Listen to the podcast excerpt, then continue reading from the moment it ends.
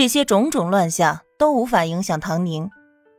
唐宁在筹备第二部小说，他之前已经想好了主角，也列好了大纲，可又总觉得哪里不对，干脆打听了工人常在的聚集地，自己过去了。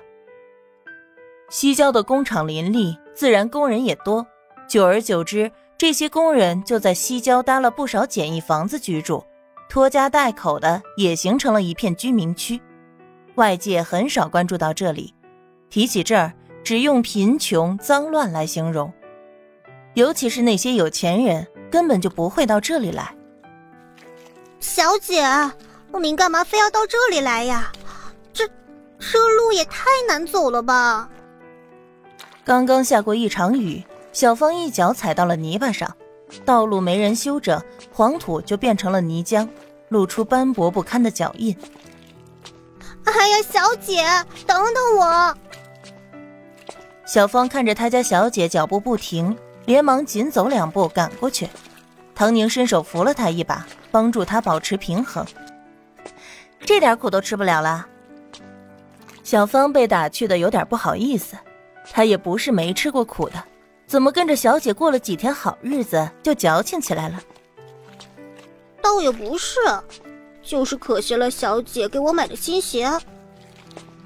他面红耳赤的跟在唐宁的身后，在心里暗自警醒自己，可千万不能学那些骨头轻的，一有点风吹草动就要飘上天，一定要时时刻刻牢记自己的本分，做一个对小姐有用的人。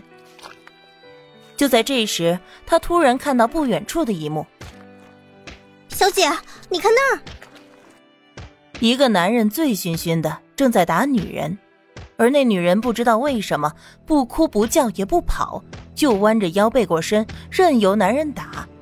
唐宁也看见了，走过去看看。旁边围观的也不多，毕竟在这个压抑破败的环境里，打老婆真算不上什么值得关注的事儿。他们每天要工作十几个小时，挣的钱只够温饱。稍有不慎，得到的便是工厂里那些头头们的拳打脚踢，扣工钱是最常见的。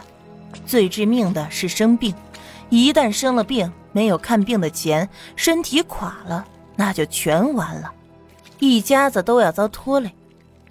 所以在这里，好好的壮劳力，说不行就不行的也很常见，不过是苟活罢了。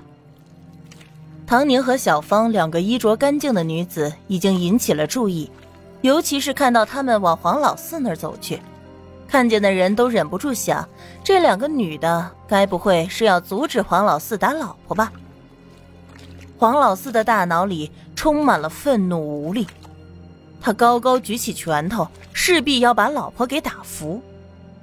不料手腕被一个细白的手拦下，他扭头一看，哼。居然是个细皮嫩肉的大小姐，当即一把扬开她。干什么？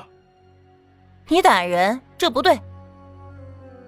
唐宁活动了一下手腕，这才看见那个妇人为什么不吭声。她身子底下还有个小孩子，那孩子极小，营养不良导致脑袋有些大，正小声痛苦的哼哼着。黄老四像是听见了什么笑话似的。我打自己老婆，关你屁事！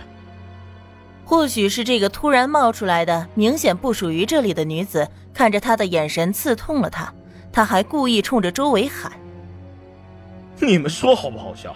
这年头打自己老婆有人管？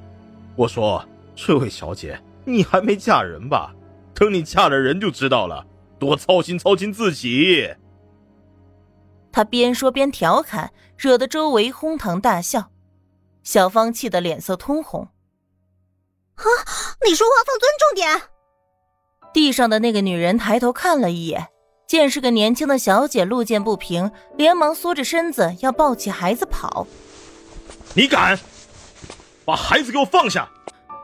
孩子病了，要去看病。你就是打死我，我也要带孩子去看病。他是偷拿了家里所有的钱出来的，虽然没有多少，但总不能眼睁睁的看着孩子死了。这是我怀胎十月生下的孩子，救不得也要救他哀哀的哭诉，一下子就激怒了黄老四。那我就打死你！黄老四的拳头再次扬起来，不料再度被唐宁拦下了。我当是什么事儿呢？原来是窝囊废养不起孩子，还要打死老婆出气啊！下一秒，唐宁便一脚踹向黄老四的膝盖，黄老四猝不及防倒在泥地里。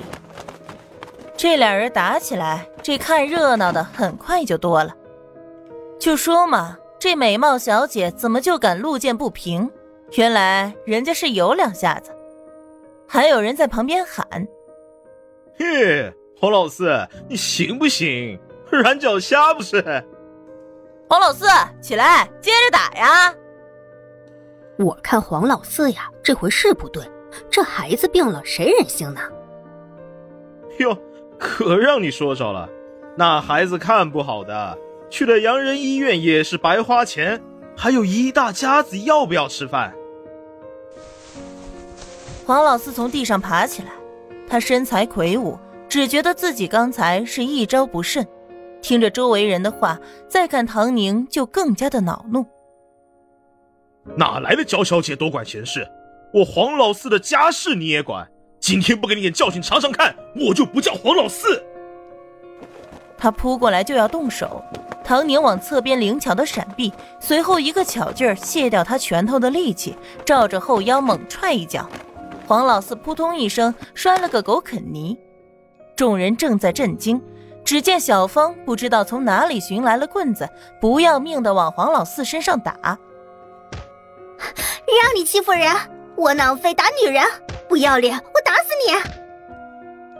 刚才小芳就在开动脑筋，冲上去打架她是不行的。黄老四那样的拳头一下子就能把她给打飞。他知道小姐有点身手，虽然不知道是什么时候学的，但肯定是受过欺负才想着要学这个。他没有多想，就在找有没有什么可以帮上忙的，还真让他找见了一条棍子。捡起来就等着帮忙，没想到小姐这么厉害，一下子就把那个凶神恶煞的狗男人给打倒了。